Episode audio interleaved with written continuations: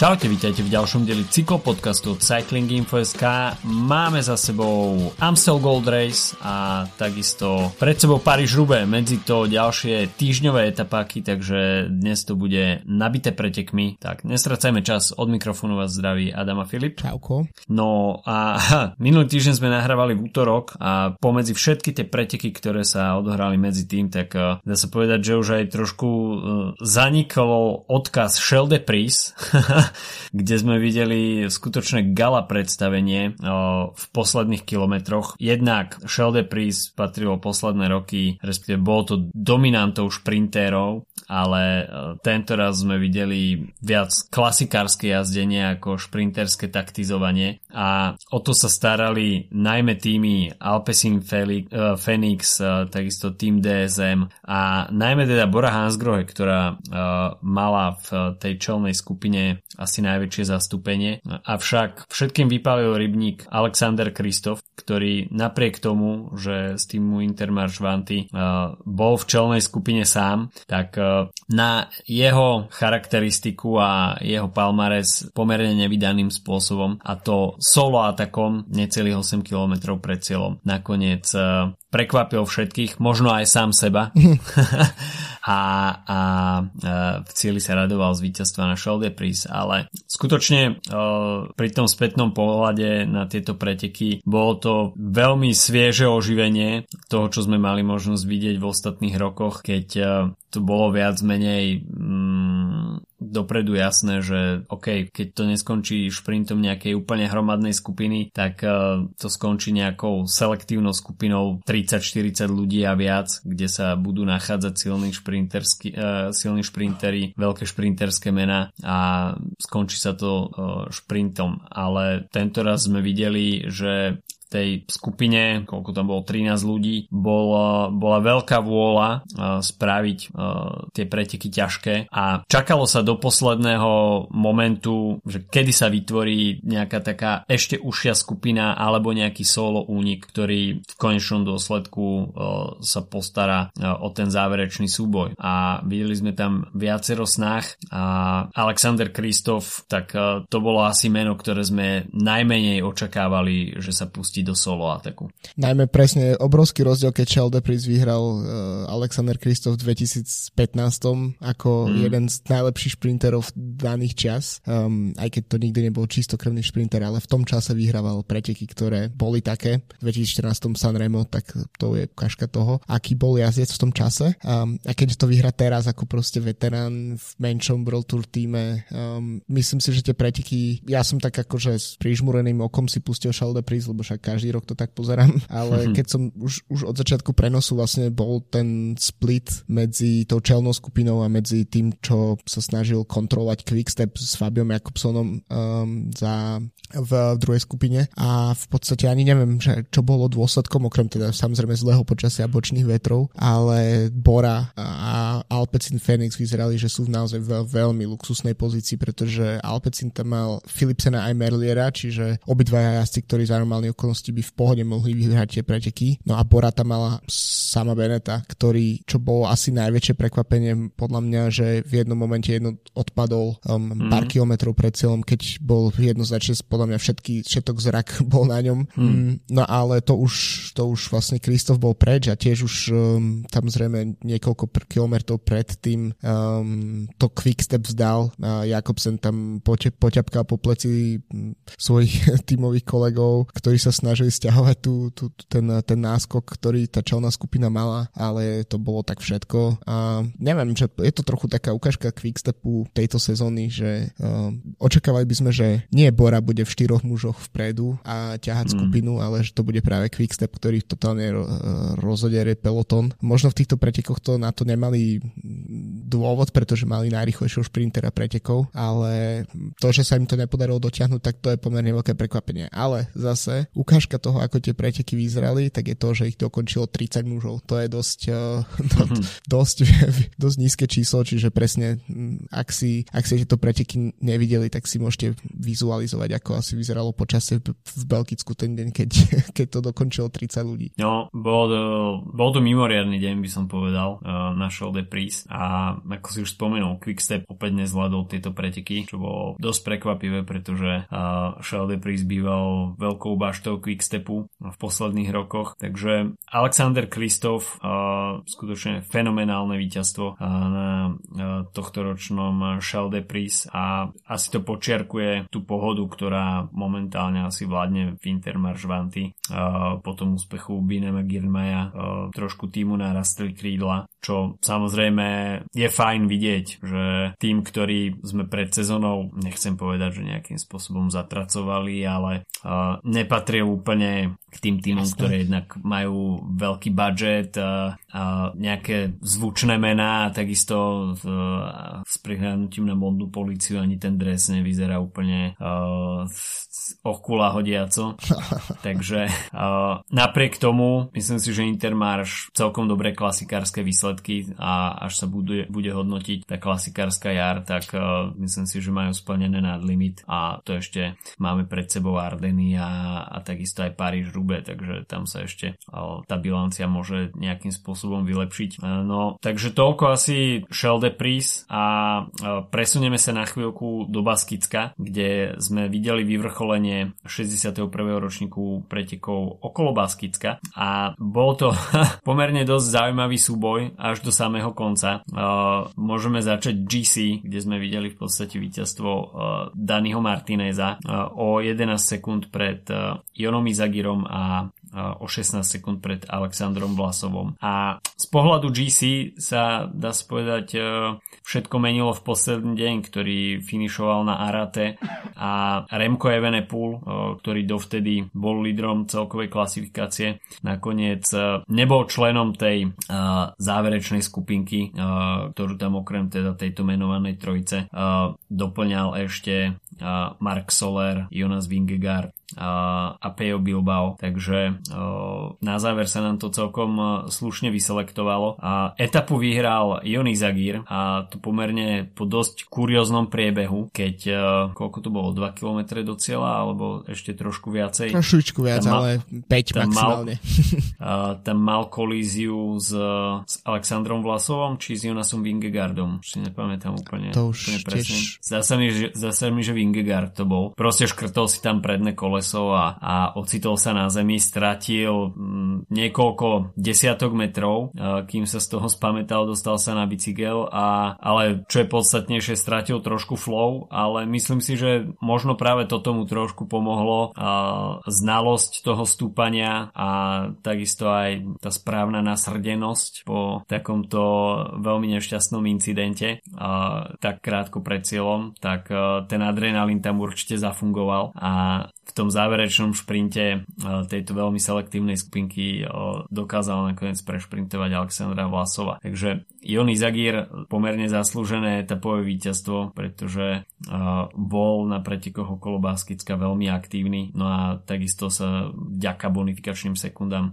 prebojoval aj na druhé miesto v GC, takže okrem teda etapového víťazstva mala, mala táto etapa aj veľký nádych toho celkového poradia. No a videli sme, že uh, ten priebeh um, nežičil úplne ja som Jumbo Visma, Jonas Vingegaard a Primož Roglič patrili k najväčším favoritom, dá sa povedať, respektíve minimálne kandidátom na pódium, ale nakoniec sme videli, že tým týmom, ktorý odchádza z Baskicka spokojnejší bude Ineos Grenadiers. Presne tak s Rogličom to podľa mňa vyzeralo od akože prvá etapa vtedy, keď s Remkom v podstate roz rozbili konkurenciu v časovke, tak to vyzeralo, že to je vybavené ale už podľa mňa v etape tak číslo 4, kde ešte Roglič prišiel mm, vlastne v prvej skupine, ale už mm-hmm. mu chýbal taký ten záverečný kick, aby prekonal mm-hmm. Martinez s Ala Filipom, um, tak uh, bola podľa mňa ukážka toho, že možno už nie je niečo v poriadku, najmä takto spätne sa to ľahko hodnotí, ale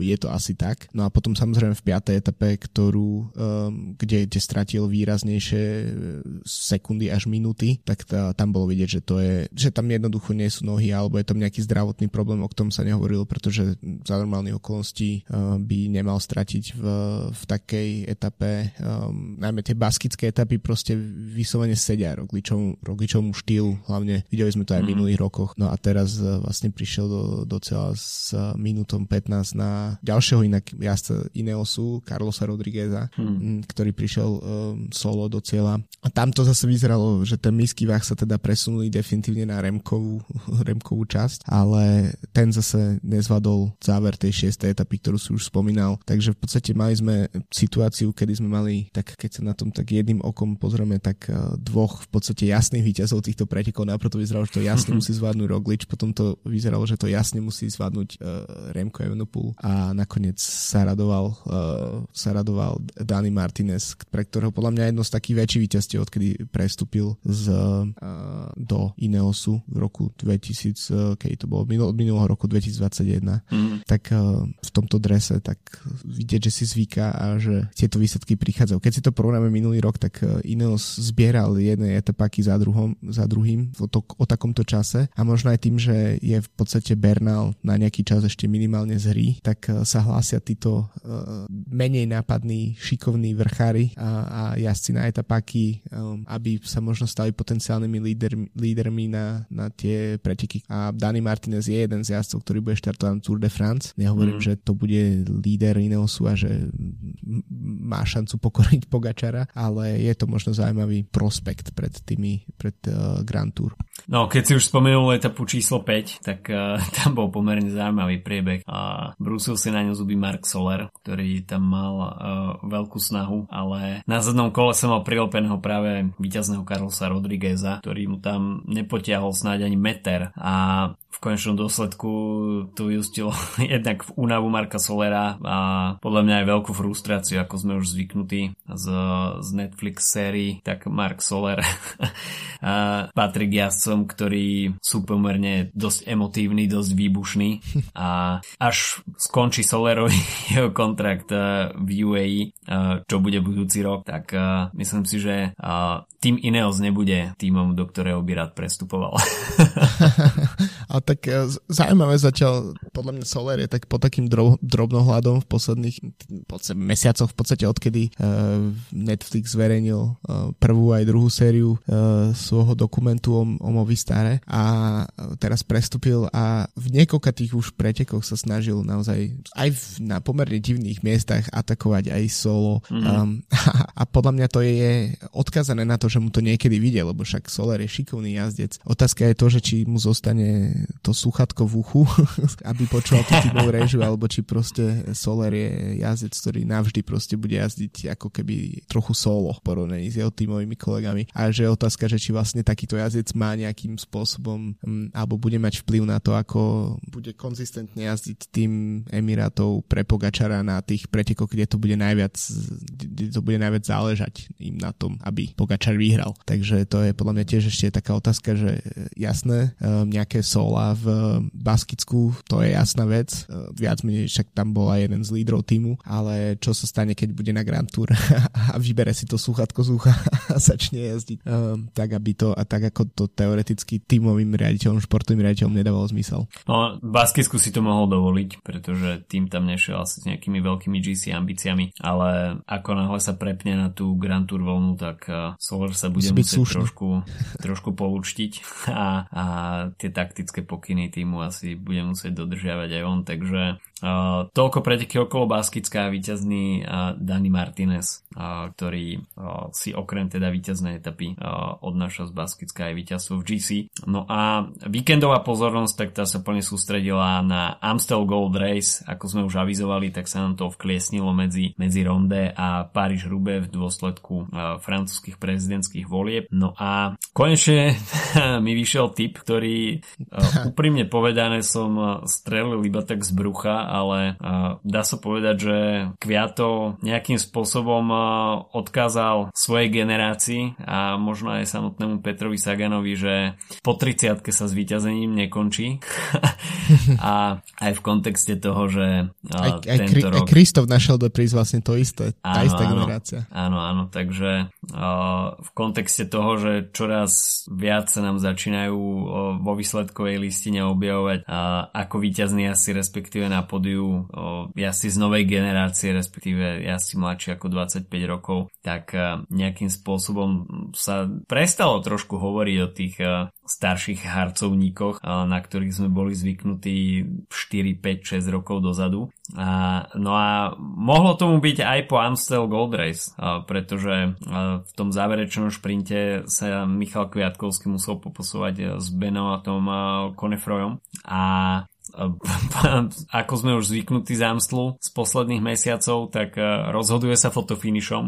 A samozrejme Kviatovi to asi dopriala väčšina cyklistických fanúšikov, pretože e, tá jeho genéza cez e, víťazstvo na majstrovstvách sveta, potom prestup do Ineosu, kde sa viac menej vzdal nejakých svojich osobných ambícií, hoci teda v tomto týme slávil úspech aj na Milane Sanre Remo veľmi podobným spôsobom mimochodom. No a potom sa výsledkovo na dosť dlhú dobu odmočal a dá sa povedať, že po roku aj niečo sme videli Kviata opäť výťaziť a to opäť v štýle, ktorý mu je teda veľmi vlastný a teda ataku a nakoniec e, víťazstvo v takom mikrošprinte. A dá sa povedať, že Kviato napriek tomu, že už nepatrí k tým úplne najaktívnejším jazdcom, ktorí uh, majú počas sezóny XY príležitosti uh, na svoj na svoje nejaké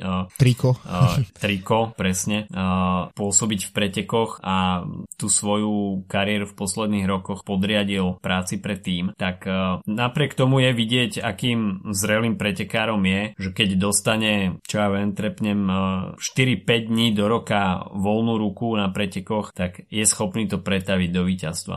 A v tom si myslím, že spočíva veľkosť jazdca a pár mesiacov dozadu, keď boli zverejnené platy profesionálnych cyklistov, tak Kviato tak sa mi zdá, že tam bol v top desine mm. a možno sa tam zdal niektorým ľuďom omylom, že ako môže človek, ktorý OK, síce patrí k superdomestikom veľmi univerzálnym jazdcom, ale dá sa povedať, že jazdcom, ktorí v posledných rokoch už neprinášajú také oslnivé výsledky, ako môže mať uh, niekoľko miliónový zárobok ročne, tak myslím si, že práve ten Amstel Gold Race potvrdil, že uh, Kviato nie je nejakým spôsobom preplácaný a okrem tej super práce predtým je schopný prinášať uh, čas od času aj uh, víťazstva na veľk pretekov. Tak uh, myslím si, že to súvisí tiež s tým, že možno tá rola toho domestika sa trošku zmenila. Pre neho v posledných rokoch bol podľa mňa um, menej výrazný ako, ako taký top domestik, pretože ešte snať v tej, uh, v takých, neviem, kedy to bolo, ale v rokoch, kedy naozaj uh, Ineos alebo Sky vyhrával každý rok túr, tak um, vy, zvykol bývať dosť prekvapivo najvýraznejším domestikom, minimálne v jednej mm. alebo v dvoch edíciách Tour de France tak bolo a zároveň si dokázal plniť aj tie súkromné ambície, napríklad víťazstvami na domáci pretek okolo Polska alebo na nejakých menších pretekoch typu Tireno um, a podobne. No a um, teraz um, Amstel je, sú preteky, ktoré už vyhral a je to, ale zároveň tiež ešte keď som sa tak nejak vrátil k tomu, že kedy si naposledy pamätám, že by Kviatkovský vyhral. Tiež to nie je až tak dávno, je to v podstate na tej uh, covidovej Tour de France 2020, kedy tam mm-hmm. bol v spoločnom uniku s uh, Richardom Carapazom a Carapaz mu v podstate uvoľnil cestu pred pre etapové víťazstvo. Um, čo je len to ukážka toho, že OK, síce vyhral za posledné uh, tri sezóny uh, dva preteky, ale jeden z toho je Amstel a druhá je etapa Tour de France, čiže v podstate uh, myslím si, že sa nie je za čo hambiť. Sú to, sú to World Tour preteky um, a jedno aj druhé, takže to je podľa mňa ukážka toho, že môže zapnúť vtedy, keď to, keď to je naozaj dôležité. No a pre, pre Ineos je tiež zaujímavá situácia, lebo bavili sme sa o tom, že um, tá ich klasikárska zostava sa výrazne zlepšila v posledných uh, sezónach, že tam je um, Pitcock a Narvaez a celá táto mladá generácia a že ten tým začína byť uh, akože v podstate týmom, ktorý musíme brať do úvahy pri klasikách a Amstel možno nepatrí úplne do toho balíka tých jarných kockových, uh, ale um, nakoniec úspech pre ten tým nepriniesol niekto z tejto mladej generácie, ale tých, z tých starších, ako si spomínal, harcovníkov a to je možno tiež dobrá ukážka pre tých mladých, aby, aby, sa, aby videli, od koho sa majú učiť. Rozhodne. Uh, Bernard Konefroy uh, tam bol veľmi blízko a myšlienkami pár minút uh, bol víťazom a bolo mi ho veľmi ľúto potom z tých záberov televíznych kamier, keď v podstate ešte neboli zábery z fotofinišu. Niekto mu zahlásil do sluchatka, že, že vyhral v tom šprinte on. Aj keď na cieľovej páske asi vedel, že, že nevyhral, pretože víťazné gesto tam rozhodne nebolo a skôr tak sa mi zdá, že tam sklonil hlavu a trošku treskol do riaditok v tej frustrácii a bol si asi vedomý, že, že Kviato ho o nejaký ten centimeter dal. No a Kviato ten naopak, ten videl, že, že Konefro sa, sa už raduje, tak e, zvesil hlavu a nakoniec ten oficiálny výsledok prišiel o pár minút neskôr, takže z tej veľkej eufórie v Aže Desar sa e, stala pomerne e, veľká frustrácia, ale tá netrvala úplne dlho, pretože Konefro si potom, sa potom vyjadril, že z toho pódia na Amstli absolútne nie je sklamaný a napriek tomu, že tá prvotná informácia hovorila o tom, že preteky vyhral, tak bol spokojný jednak s priebehom pretekov a takisto aj s tým druhým miestom, takže išla z neho pomerne veľká pokora a to je si myslím, že, že dobré. Tretí tiež Benot, tak ten tam už v podstate iba atakoval z tej skupinky, ktorá mimochodom, keď sa pozrieme na tie posledné kilometre a ako sa vytvoril ten únik Konefroa s, s Kviatkovským, tak v podstate Kviato to celé inicioval a Konefroa sa tam dosť zázračne by som povedal ešte stihol nalepiť po pár stovkách metrov na Kviatkovského zadné koleso, pretože nereagoval hneď a dá sa povedať, že toto bol úplne geniálny ťah od tohto mladého Francúza, pretože nikto iný sa už potom ne, nestihol dotiahnuť na túto dvojicu. Skúšal to tam ešte Dylan Teuns dosť aktívne a v jeden moment tam už bol veľmi blízko, možno 30-40 metrov mu chýbalo, čo z pohľadu televíznych kamier sa zdá byť ako nič, hej, že v priebehu niekoľkých desiatok sekúnd uh, ich má, ale uh, on tam vyčerpal také množstvo energie, uh, že sa zrazu ocitol v zemi nikoho a na tých od tých 30-40 metrov uh, sa už jednoducho nedokázal približovať a tam ho seklo a v podstate musel sa vrátiť naspäť do skupiny. Takže a to bol môj typ, sa... môj, typ, môj typ versus tvoj typ, lebo Dylan Tunes bol môj. Takže vidíš, keby sa, niečo, keby sa to podarilo, tak mohol byť osud úplne iný a ja som tu mohol machrovať, že mi sa mi podarilo vynimočne trafiť víťaza. Ale tá skupina obsahovala veľmi solidné mená. okrem teda Kviata tam bol aj Tom Pitcock, tímový kolega z Ineos Grenadiers, takisto tam bol Mark Hirschi, Stefan Küng, ktorý nesmie chýbať pri žiadnej akcii v závere na žiadnej klasike, či už uh, sú to kockové klasiky alebo, uh, alebo Ardeny. Bol tam takisto Michael Matthews, ktorého sme počas jary videli uh, byť aktívnym na každých pretekoch, takisto Kasper Asgren, ktorý tam bol za Quickstep, Alexander Kamp, no a samozrejme Mate van der Poel, o ktorom sa snáď asi najviac hovorilo pred Amstel, Amstlom, domáci pretekár, takže o motiváciu postarané ešte viacej. A v tých záverečných kilometroch bol práve Van Der Poel asi najaktívnejším jazdcom, ale ten náskok sa už pohyboval e, okolo 30 sekúnd, čo nie je sranda zmazávať sám a zvyšok si myslím, že už bol dosť na limite, pretože aj taký dobrý tempár, ako je Stefan Kung, e, už nemal nohy na to, aby nejakým spôsobom prispel k stiahovaniu toho náskoku vedúcej dvojice. Čiže táto skupina už bola v tom samotnom závere odsúdená iba na hru o tretie miesto a v tom záverečnom kilometri to skúsil teda na takýto kratší únik tiež Benot a tá skupina ho pustila, takže tiež Benot e, uzatváral pódium Amstlu. Veľmi, veľmi podarené preteky a takisto som celkom rád videl, že, že Kviato to ešte stále vie aj na jednodňov T1 a taký ten súboj uh, mladšej generácie, hoci teda Konefroa už uh, nepatrí k tým úplným mladíkom a takisto už má aj nejaké víťazstva za sebou, ale predsa len ešte ho vnímame ako tak tú mladšiu generáciu, no a na druhej strane Kviato, ktorý uh, patrí stále medzi tie, medzi tie top hviezdy svetovej cyklistiky. Takže za mňa veľmi podarené preteky a bonus toho, že, že sa mi konečne podarilo trafiť aj víťaza. Presne tak. Ešte keby si si podal, tak eh, by si z toho aj niečo mal. Tak to no. je to len dostaneš pochválu odo mňa. Um, tak, tak.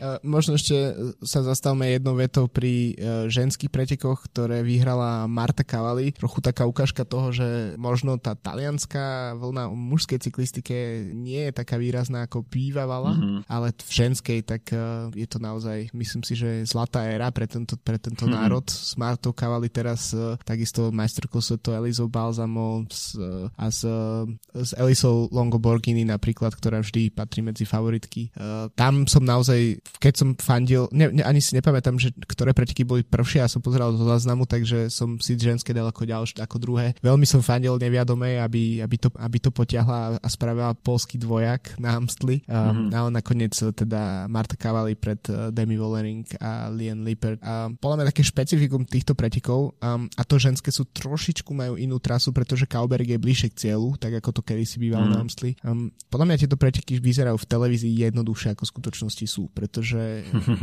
keď to napríklad porovnáme z Rube, ktoré nás čaká tento týždeň, tak to sú preteky, kde je vidieť, že uh, sú vidieť tie dlážobné kocky, je to naozaj proste veľký, veľký pain.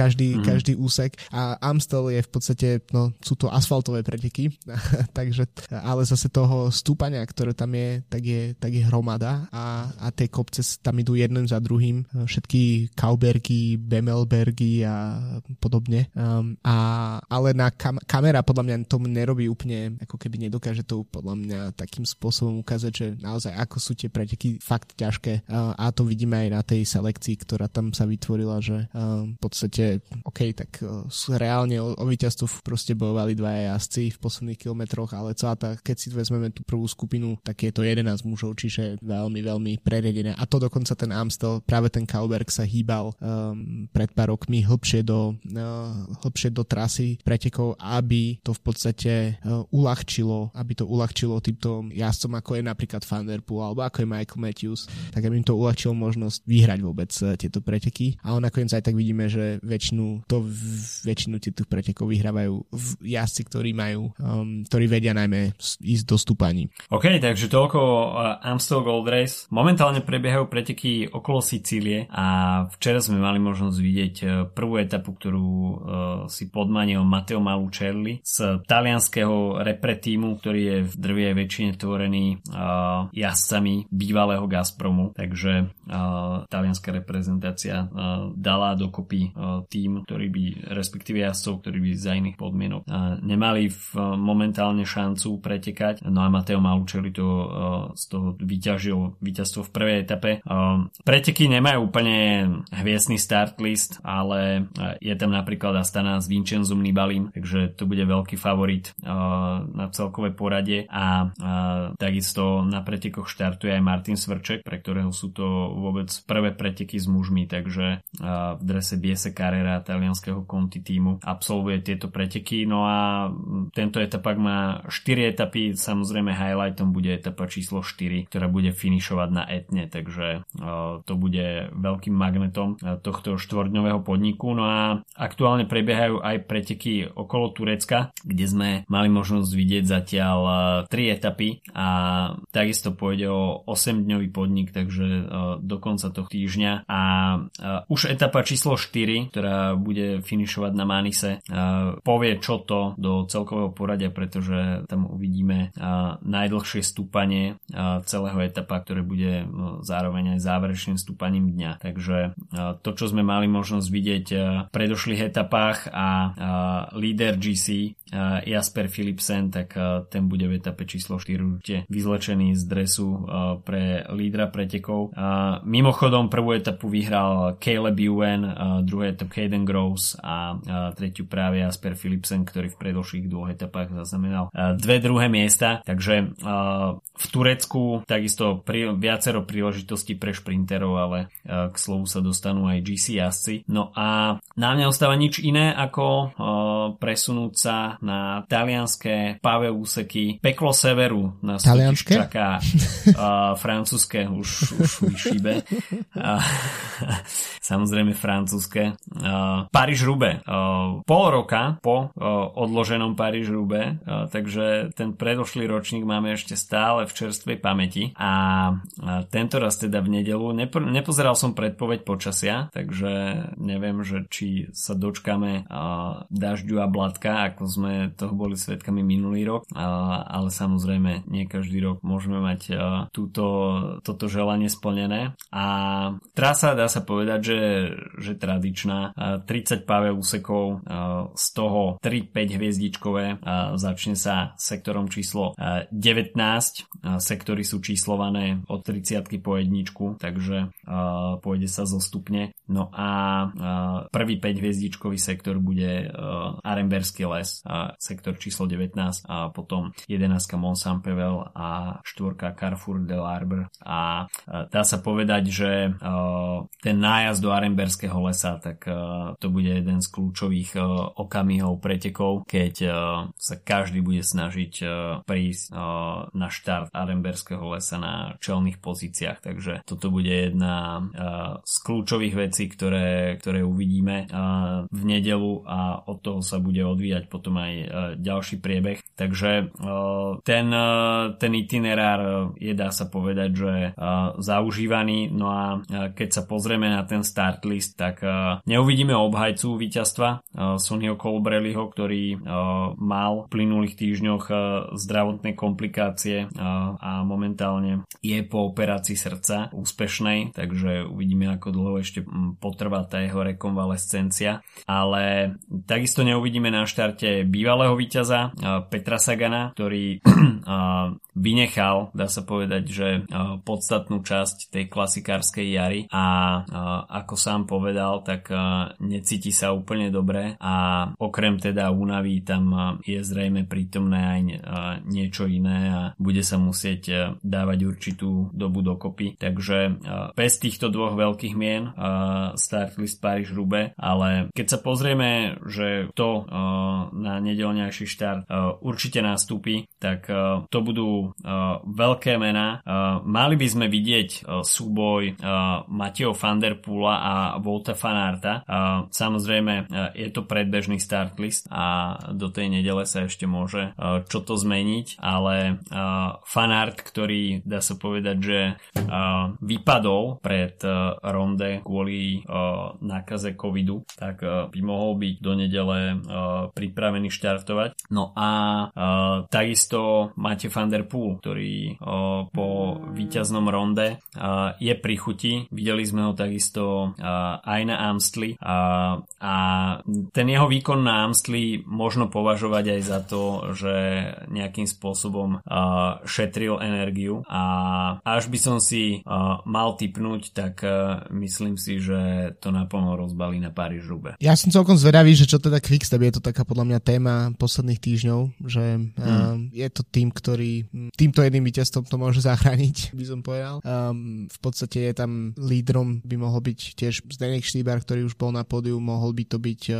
Florian Senešal, ktorý je francúz, čiže je tam nejaká logická mm-hmm. afinita k týmto pretekom. No ale tiež Yves Lampard, ktorý končil, ak si pamätám, minulý rok na pódiu, uh, alebo teda nie, tesne za pódium bol piaty. Um, a zároveň Kasper Asgren, ktorý vyzeral v jedných momentoch uh, tejto jary ako uh, najsilnejší jazdec, ale zároveň, že mu chýba niečo z toho, čo mu, čo mu chýbalo, to, čo mal minulý rok, kedy vyhral aj E3, aj Omloop. Um, ja si myslím, že špecifikom Rube je, že vyhrávajú ho, alebo teda minimálne sú veľmi dôležitými postavami tých pretekov aj jazdci, o ktorých možno sa ani nebavíme v tomto momente a že sa tam hmm. niekde zjavia. Samozrejme Matty Heyman je stále v našej pamäti, ale teoreticky aj Filip Gilbert v, tej, v poslednej predcovidovej verzii Paríž Rube 2019. Um, takže takíto jazdci sa zvyknú objaviť, takisto keď si spomeniem na Silvana Dillera, ktorý skončil za mhm. Saganom v 2018 Takže títo, a Sonny Colbrelli, áno, bol určite väčší favorit, ale za ním Florian Fermeš tiež nie jazdec, o ktorom by sme, od ktorého by sme to očakali v tom čase, že bude, uh, že ešte skončí dokonca ešte pred Vanderpoolom na pódium. Takže to je um, podľa také špecifikum a určite sa v top 10, ak nie v top 5 a ak nie na pódiu objavia jazdci, o ktorých možno sa v tomto momente ani nebudeme baviť. No, ak, už som spomínal teda Vanderpoola, ktorý uh, skončil minulý rok tretí, takže z Paríž Rube má nevyrovnané účty a určite tam je veľká chuť uh, dostať sa tento rok, respektíve zdvihnúť na pódiu tú najťažšiu kocku a nie iba uh, tie... Spraviť double, Flámska a Rube, to, je, to je veľká vec. Jednak to, takže to by bola veľká vec. Uvidíme, či to teda bude aj v konkurencii Volta Fanarta. No a ako si už spomínal, Quickstep, tak tí majú čo naprávať a Quickstepu napriek tomu, keď to nešlo počas celej klasikárskej jary, tak uh, to Rube je veľmi špecifické a zohrávajú tam veľkú rolu skúsenosti. A až by sa malo hodnotiť na základe skúseností, tak v podstate ten tým Quickstepu nimi doslova srší. Takže sám som zvedavý, že či to bude Kasper Asgren, ktorý dá sa povedať, že drží tak je pár prstami tú vlajku Quickstepu, túto klasikárskú jar, alebo, alebo to bude niekto iný a jeho tímoví kolegovia mu pomôžu a nenechajú to všetko na ňom. Takže toto bude veľmi zaujímavé sledovať a takisto sú tam ostatné týmy, ktoré majú skúsených jazdcov. Zvedavý som na Viktora Kampanerca, ktorý to čoraz viacej teda skúša na klasikách a Paríž Rube bude takisto pre ňoho veľkou výzvou. Sepp van Marke, ktorý má bohatú skúsenosti z Rube, ale v posledných mesiacoch nie je príliš viditeľný. Veľmi zaujímavá zostáva takisto Ineos. Je tam už spomínaný Kviato, ale myslím si, že oveľa väčšiu šancu má Dylan van Barle a takisto som zvedavý na Filipa Ganu, že akú rolu on bude mať počas týchto pretekov. No keď sa pozrieme ďalej, tak Mateo Trentin takisto v drese UAE, Ivan Garcia Cortina a Immanuel Erviti v drese Movistaru, Michael Matthews, Luke Darbridge, Bike Exchange, Uno X, tak to Rasmus môže byť jasné. Rasmus Tiller si myslím, že pomerne veľké meno a určite by som ho pasoval na kandidáta na top 10. Samozrejme Alexander Kristof, ktorý je určite pri chuti. Pri chuti. Taco van der Horn, ten bude podľa mňa v úniku hneď od prvého mm-hmm. metru. Takže to bude tiež zaujímavé sledovať. Uh, Sebastian Langevel uh, v drese Education First, to je takisto muž, ktorý má čo povedať na rube. Ugo Hofstetter, uh, Nika Sarn, John Degenkolb, Kasper Pedersen, to sú asi tým DSM, Nils Polit, samozrejme v drese uh, Bory Hansgrohe, uh, Stefan Kung, ten bude chcieť byť určite viditeľný, uh, je tam takisto Mats Pedersen, Jasper Stuyven v drese Trek Segafredo, takže nabitá štartovka, ako sme samozrejme na rube zvyknutí.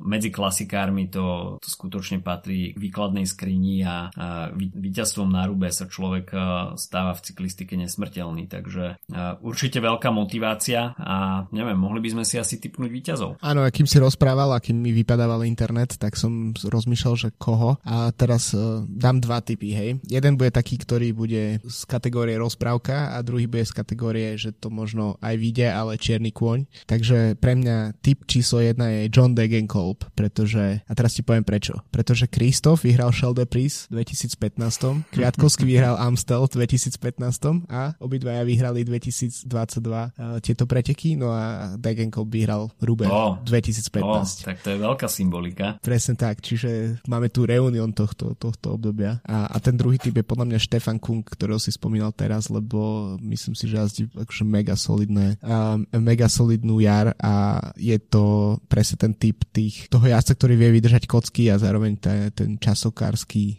background jeho ho tlačí dopredu na, na dlhých pretekoch, takže to je taký akože, neviem či úplne na víťaza, ale na top 5 by som povedal, že je veľmi realistický. OK, tak ja si dám tiež dva typy. Jeden taký, ktorý by som si celkom dosť prijal a to je eh, Dylan van Barle. Mm. Tento jazdec mi je veľmi sympatický a dlhodobo na klasikách ukazuje, že patrí k tej top klase, hoci teda uh, nie je úplne konštantný, ale keď má dobrý deň, tak... Uh, tak má veľmi dobrý deň. ak má veľmi dobrý deň, tak vie spraviť dobrý výsledok. A, a a druhý typ je Máte Fander. Mm, realisticky. Si, že toto je úplne reálne, pretože Fander ukazuje celú jar, že je v skvelej forme, napriek tomu, že ten začiatok sezóny vyzerá úplne ako zo zlého sna, v podstate obnova alebo nejaké precítenie starého zranenia a neistý kalendár a potom sme videli, že na každých pretekoch, do ktorých naspil, tak uh, nenechal na nikom suchuníku a vyžmykal nielen seba, ale najmä teda aj druhých a ten jeho výkon na ronde bol fenomenálny, bol takisto aktívny aj teraz na Amstli, uh, to teda ťastvo nestačilo, ale uh, mám za to, že pokiaľ ho obídu nejaké technické problémy, čo samozrejme patrí uh, k súčasti Paríž Rube, človek tam musí mať aj uh, jednak veľkú dávku skillu, ale niekedy ani ten skill nestačí a, a musí, musí mať aj veľký kus šťastia. Tak uh, pokiaľ ho obídu nejaké veľké technické problémy, tak uh, bude skutočne patriť uh, k obrovským favoritom až nie k najväčšiemu a Myslím si, že má skúsenosti a aj schopnosti na to, aby dokázal na velodrome v Rube si pripísať svoje prvé víťazstvo na Paríž Rube. A tá Takže... pauza mu možno pomohla. Myslím si, že to zatiaľ vyzerá, že, že je to skôr lepšie pre neho ako horšie. Minimálne no. v čase, kedy sa celý zvyšok pelotonu nás od seba uh, nakazil rôznymi vírusmi, tak uh, čo vidíme aj teraz uh, pri Fanartovi, ktorému ani lekári neodporúčajú štartovať na Rube kvôli covidu, tak, tak Fanarpu mal vyložené nohy na a uh, s čistým štítom sa vr, takto vrhol do pretekov. Takže uh, kým si hovoril, tak uh, podľa mojich zdrojov to vyzerá, že bude rube suché, aj ženské, aj mužské. Um, ale tak minulý rok ma, ma možno stačilo na nejaký čas. OK, takže toľko na dnes od nás. Užite si peklo severu už túto nedelu. Hoci teda bez slovenskej účasti, bez Petra Sagana, tak napriek tomu so všetkými klasikárskymi hviezdami svetovej cyklistiky. Myslím si, že to opäť bude stáť za to. Majte sa zatiaľ pekne, počujeme sa budúci týždeň. Čau, čau. Čauko.